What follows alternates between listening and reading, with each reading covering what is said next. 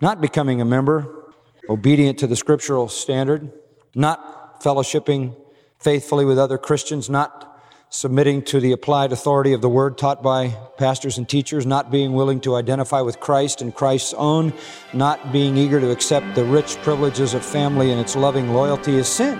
And not joining the church is saying, I don't want to serve.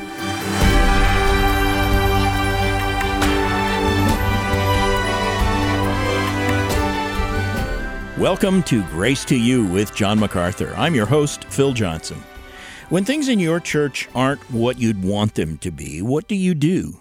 Should you stay put or should you find a different fellowship? Consider that today on Grace to You. The current series is titled Foundations Volume 2, and we've pulled together some of John MacArthur's most foundational teaching, covering 10 different subjects. His focus today is commitment to the church.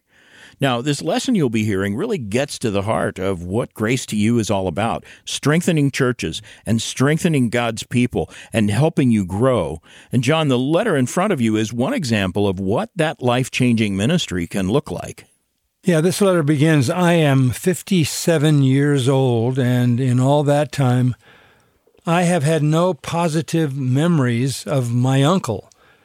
I have known him as a drunkard, a bitter man, profane in language, and harsh toward his children. Recently, I had a telephone conversation with my uncle after many decades of no communication. He began our conversation praising his Lord and Savior Jesus Christ, and then he began witnessing to me. With a huge smile on my face and a heart swelling with joy, I allowed him the pleasure of witnessing. Though I am already born again, which I told him further on in the conversation. He is sharing the gospel everywhere he goes. In our second conversation, I asked him if he had a Bible, and he said no. Well, needless to say, that man needed a MacArthur Study Bible. We sent a leather bound copy to him immediately. Within a week, I received another phone call from my uncle. He was in tears, telling me he had never owned anything so precious in his life and he promised me that he would read it. I know that we have placed in his hands the exact and perfect study Bible for his road ahead. If this sounds like a radio ad for the MacArthur Study Bible, it is only because I own two of them myself and have given out many as gifts over the years. And I believe that it is the one and only item that new Christians and seasoned students of Scripture must have in their personal library. I can't tell you how often I turn to it for help in rightly dividing God's Word. And she signs, God bless you, Karen. Well, God bless you, Karen. Thank you so much. What an encouraging, encouraging letter. As uh, as you were encouraged to hear what the Lord had done in your uncle's life, we're encouraged that both of those stories, yours and his, we trust the power of Scripture. It is sharper than any two-edged sword.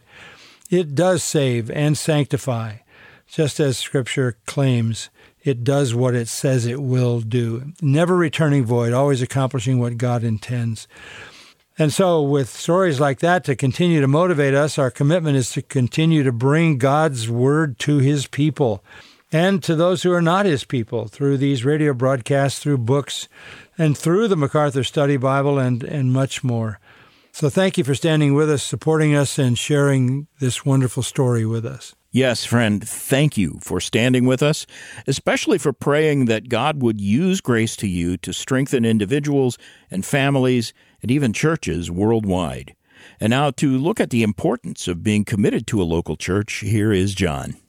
I love the church. Through the years of ministry, I have had occasion and opportunity to consider other kinds of ministry as to mission field ministry and educational ministry and various and sundry kinds of opportunities that uh, have come my way.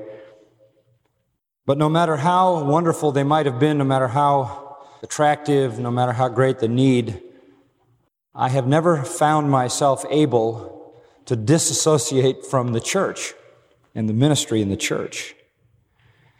I love the church. It is my life. It has been the center of my life since childhood.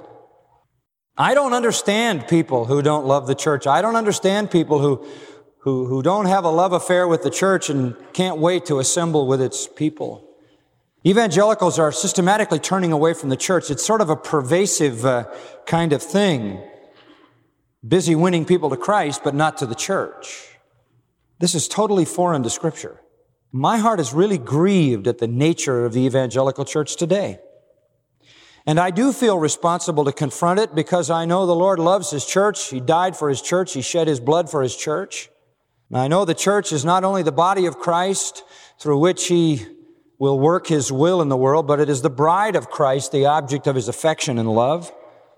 And He wants a chaste and pure bride. He wants the church to be all it should be. According to Hebrews 13, I have to give an account to God for you. How can you shepherd the flock to which you must give an an account to God if you don't even know where the sheep are or who they are. It's very difficult. Very difficult. It's very difficult, for example, when someone leaves the church who's not a member of the church to have any way to know they ever left, except in a small group of people that may know them. Sometimes a person will leave a church and we will try everything we can to track them because we feel responsible for their spiritual life. And so they, we hear that they end up in a church in another place. And so it may come down to a letter that says, we think this person uh, was at our church until so and so. Now we think they've gone to your church. We're not sure. That's very difficult. And we may get a letter back and say that the person you think was in your church, who you think is in my church, I don't think is in my church. How can we be responsible for shepherding? How can we be responsible for keeping account of people uh, to which we have to give an answer to God? So if you want to do it, as Hebrews 13, 17 says, so that we can do it with joy and not with grief, then you learn to submit and obey and be a part of the flock with which you identify.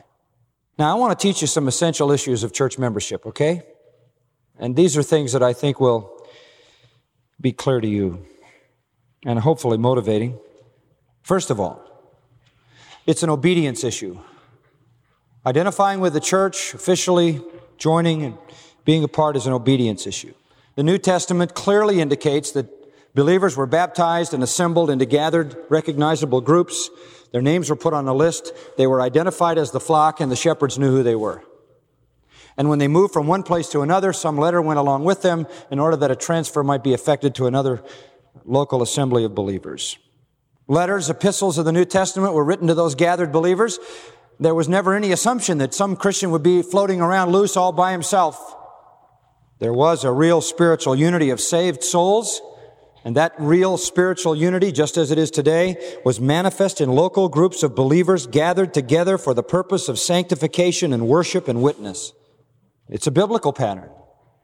And what we have today in this evangelical consumerism is not biblical this church hopping and bouncing around. We, uh, we do everything we can to track every person that comes and goes from our church. I read one of the little lists. Someone had left our church and it, the little comment at the bottom after they were called and we send letters and we try everything we can to know where they go was, we are now attending and they listed a certain church and a couple of other churches. That's a dead giveaway to me. What that means is they're not probably going anywhere very frequently and when they do, they hop around to where the action is. Utterly unknown to a biblical pattern of identification with a gathered group of believers to whom we commit ourselves for the glory of Christ. It is an obedience issue. And I think it may be a sin issue. There may be things in your life that you don't want exposed. Let me encourage you by saying all the rest of us have problems too. Don't wait till you get perfect before you come. One lady said, I don't want to join the church. There are too many hypocrites. I said, fine, we can always take more.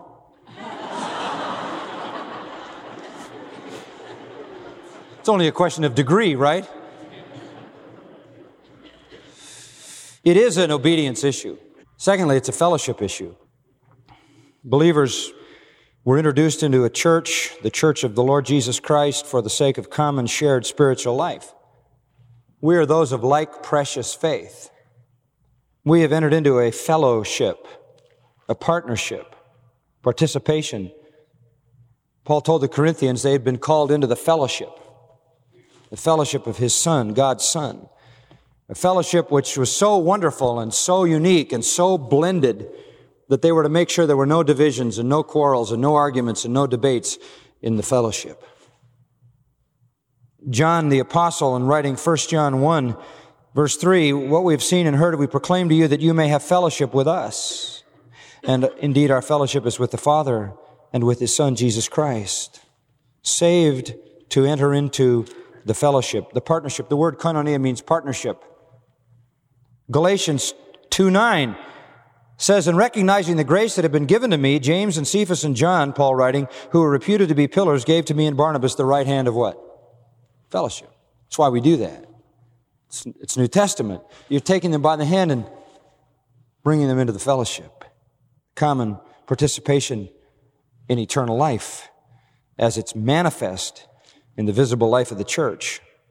In Hebrews chapter 10 is a wonderful section of scripture. Verse 23, let's hold fast the confession of our hope without wavering, for he who promised is faithful. And let us consider how to stimulate one another to love and good deeds, not forsaking our own assembling together is the habit of some, but encouraging one another and all the more as you see the day drawing near. The closer we get to the return of Jesus Christ, the more we need the fellowship. Don't forsake the assembling of yourselves together. Stimulate one another to love and good deeds. It is the habit of some, he says, not to be together, not to be in the assembly. It's wrong, sinful. The sharing of our common life, the building of friendships, the bearing of burdens, mutual care, mutual prayer, that's the life of the church. It's the life of sharing love. It's the life of sacrifice. It's the life of, of giving sacrificially, both my, my money and my time and my energy on behalf of others. It's coming together for the sake of the Lord's table. It's coming together to sing praises to Him and the collective choir, the collective hallelujahs that rise from an assembled congregation. That's the fellowship. Coming to the Lord's table is when we come for purging and purification and repentance and confession and renewed devotion and that's a precious, precious treasure. And the fellowship should run deeper and deeper as our lives are more entwined and as we get to know each other more and more. And we really do have spiritual friendships that are deep and profound and life changing and strengthening. It is a fellowship issue to be a part of a church, a local assembly. Thirdly, it's an authority issue. Believers are to be brought into the church under pastoral rule. Now we rule not by might or by power, but by the word of God.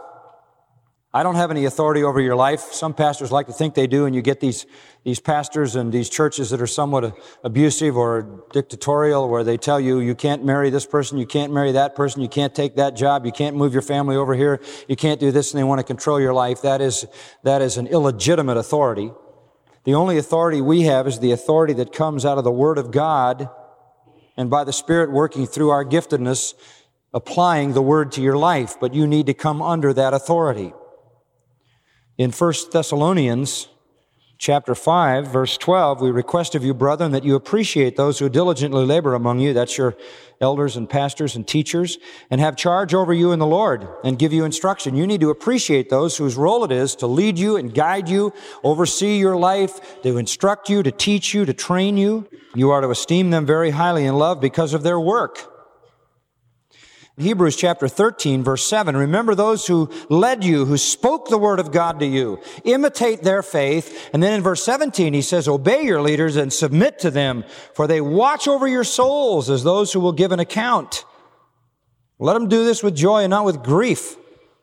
For this would be unprofitable for you. And it is a grief when you're responsible to shepherd people who won't be faithful to be in the flock. We're here to train and disciple and support and serve you. We're here to pray and teach. We're here to give you oversight. We're here also to admonish and to warn and to reprove and rebuke and exhort and even to discipline in the application of the Word of God to your life. But that's all for your good, isn't it? To evade that, to avoid that, is to your detriment. We're here to enforce the Word of God Occasionally, where we find a factious man, we rebuke him once and twice and then reject him. Where we find someone who continues in sin, we, we discipline and put him out of the church, admonishing him to repent, but not allowing him to associate with us. All of that is for the purity of the church. All of that is for the cleansing of the church, for the virtue and holiness of the flock We're here to protect you from the wolves who would tear you up, from the people who would steal away your heart, your resources, your energies, confuse you about the truth. You need the oversight. It is an authority issue. It is a, it is a soft authority. It is a biblical authority. It is not a personal one. It is not a harsh one. It's for your benefit. It's the authority of a loving father and a tender mother, as Paul described it to the Thessalonians. You wouldn't imagine, would you, that a child would flourish on its own? And yet, how many Christians try to do that? Little wonder they're confused, and in the battle with sin, they're losing. Fourthly, this matter of church membership is an identity issue. It is an identity issue. You are by title a Christian. That means a little Christ. You have been joined together with Christ. There's no way to tell in a sense where he stops and you start. Your life and his life are together. Your life is hid with Christ in God. Nevertheless, you live, yet not you, but Christ lives in you, Galatians 2.20. You are his own. You've been bought with a price, redeemed by the precious blood of Christ. You bear his name. That's who you are. More than anything else, you are Christ's by virtue of his salvation and you bear his name more than any other name. You are his church, you are his body, and you are his bride. It is true, one Lord, one faith, one baptism, one God and Father of us all, one Spirit, one church, one hope. We are all united with the self-same Christ. Are you ashamed to belong? Are you like Timothy, maybe on the edge of that when Paul said to him, Don't be ashamed of the Lord or of me as prisoner? Are you ashamed to bear that identification and to bear the identification with other believers of like precious faith? Amazingly, the Lord is not ashamed to call you His, and that could ruin His reputation, frankly, to be identified with you and me. And though He's not ashamed to call us His, are we ashamed to call Him Ours? Are we ashamed to identify with Him? You must be a part of what you believe in. I'm amazed how many things people join that reflect what they believe in. I mean, people join all kinds of organizations for what they believe in. And more than any other thing, any other organization on the face of the earth, if you want to talk about really belonging, then, then you really belong when you're a Christian because you're not even a citizen of this world. You belong to an eternal family. Shouldn't you be willing outwardly to identify with the visible gathered members of that group to which you eternally belong? Church membership is an issue of obedience, fellowship, authority, identity. Fifthly, it's an issue of loyalty. It is an issue of loyalty. We're, we're like a family I love loyalty. In fact, I can't think of anything I like better than loyalty. I love the fact that God is loyal to his own and Christ is loyal to his own. I love the fact that believers are loyal to one another and loyal to the Lord. But that isn't how people think today. People don't say, you know, I probably ought to go to church tonight because there might be somebody there who would need me. There might be somebody there I could pray for.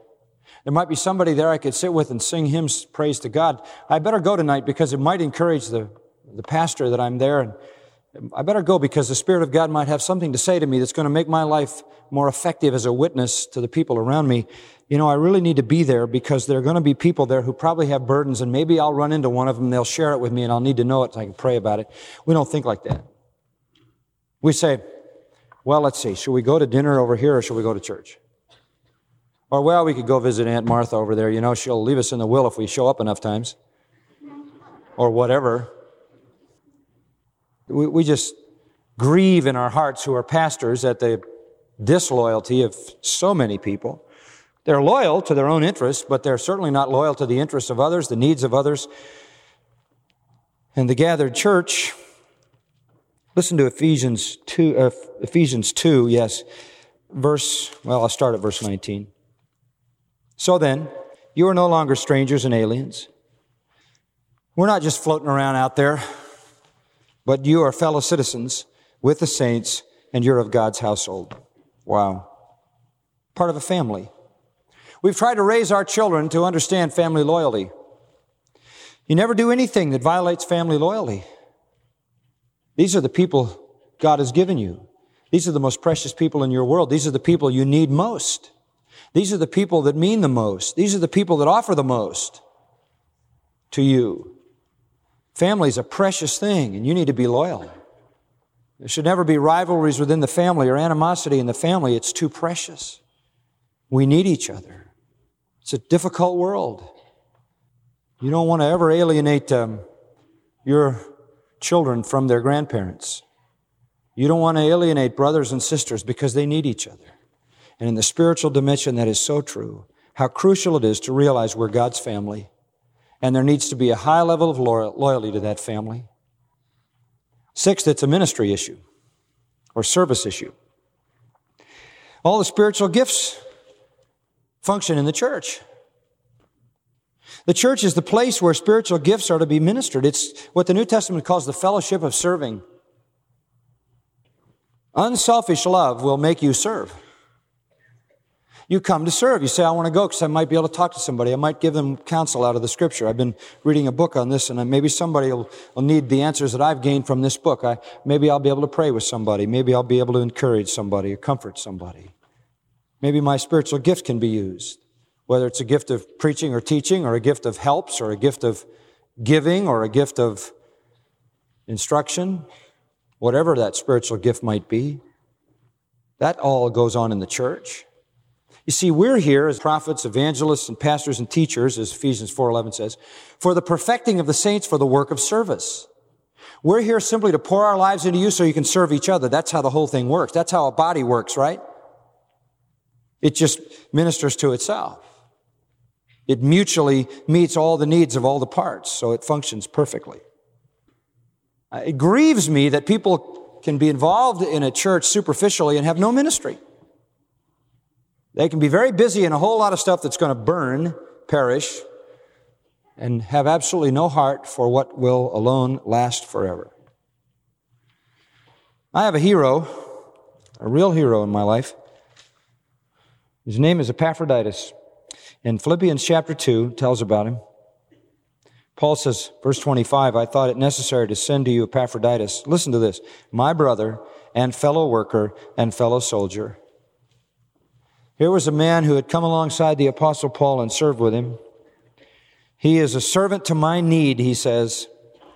And he said, the reason I'm sending him, because verse 26, he was longing for you all and was distressed because you had heard that he was sick.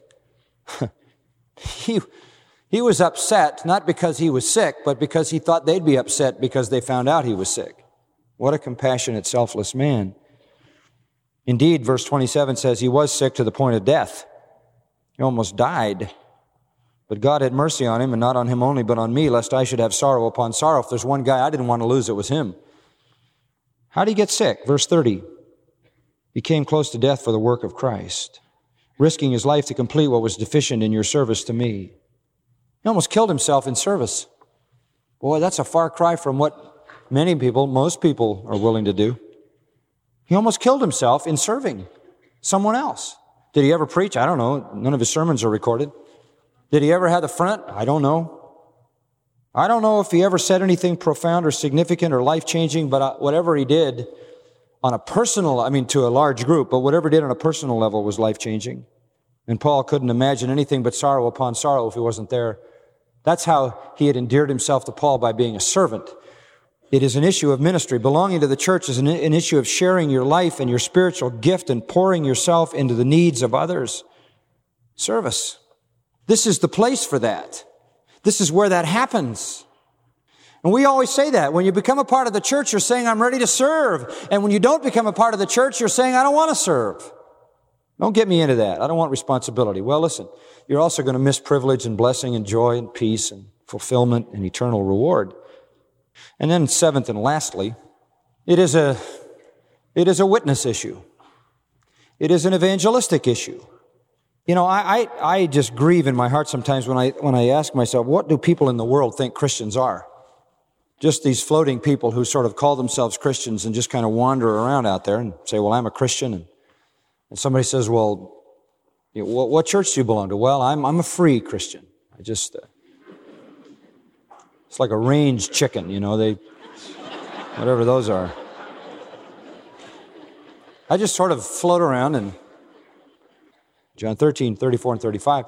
Jesus said, by this shall all men know that you're my disciples if you have love one for another. They're going to, your witness is going to be believable on the basis of your relationships.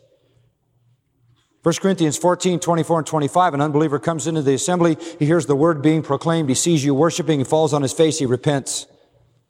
1 Peter chapter 2, verse 9 says, You are a chosen race, a royal priesthood, a holy nation.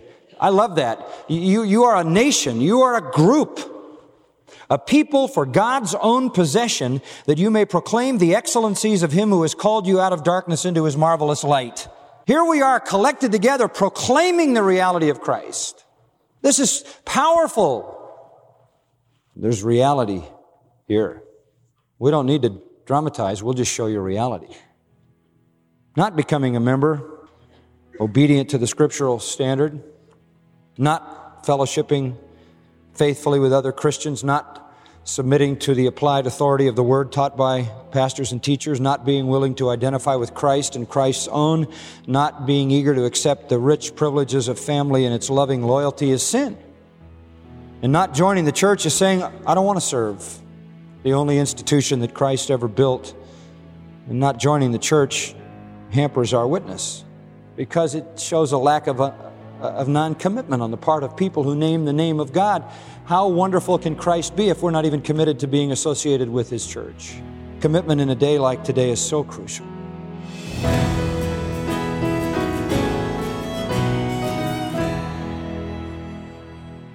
That's Grace to You with John MacArthur, Chancellor of the Master's University and Seminary. And John's current study here on Grace to You is a collection of some of his most pivotal sermons. We've titled it Foundations Volume 2. Now, friend, if you look to this ministry for consistent and clear teaching, or if you've been strengthened in your walk with Christ from listening to this broadcast, would you let us know? Your letters are a real encouragement to John and our staff. Send us a note when you contact us today. You can email your story to letters at gty.org. You can also write to us at Grace to You, Box 4000, Panorama City, California 91412. And remember, to help you build a strong spiritual foundation beyond the current study, Foundations Volume 2, we have thousands of free resources available to you at gty.org. To deepen your love for God and His Word, or to help you finally understand a difficult passage that has challenged you, you're sure to find a sermon, blog article, or devotional that will meet your spiritual need. And while you're at the website, be sure to download the Study Bible app.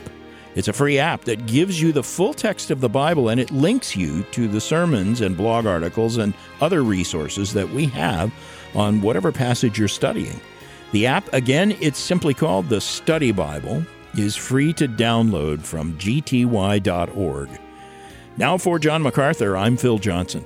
Remember to watch Grace to You television this Sunday on DirecTV Channel 378 and then be here Monday when John helps you avoid four ways to miss heaven.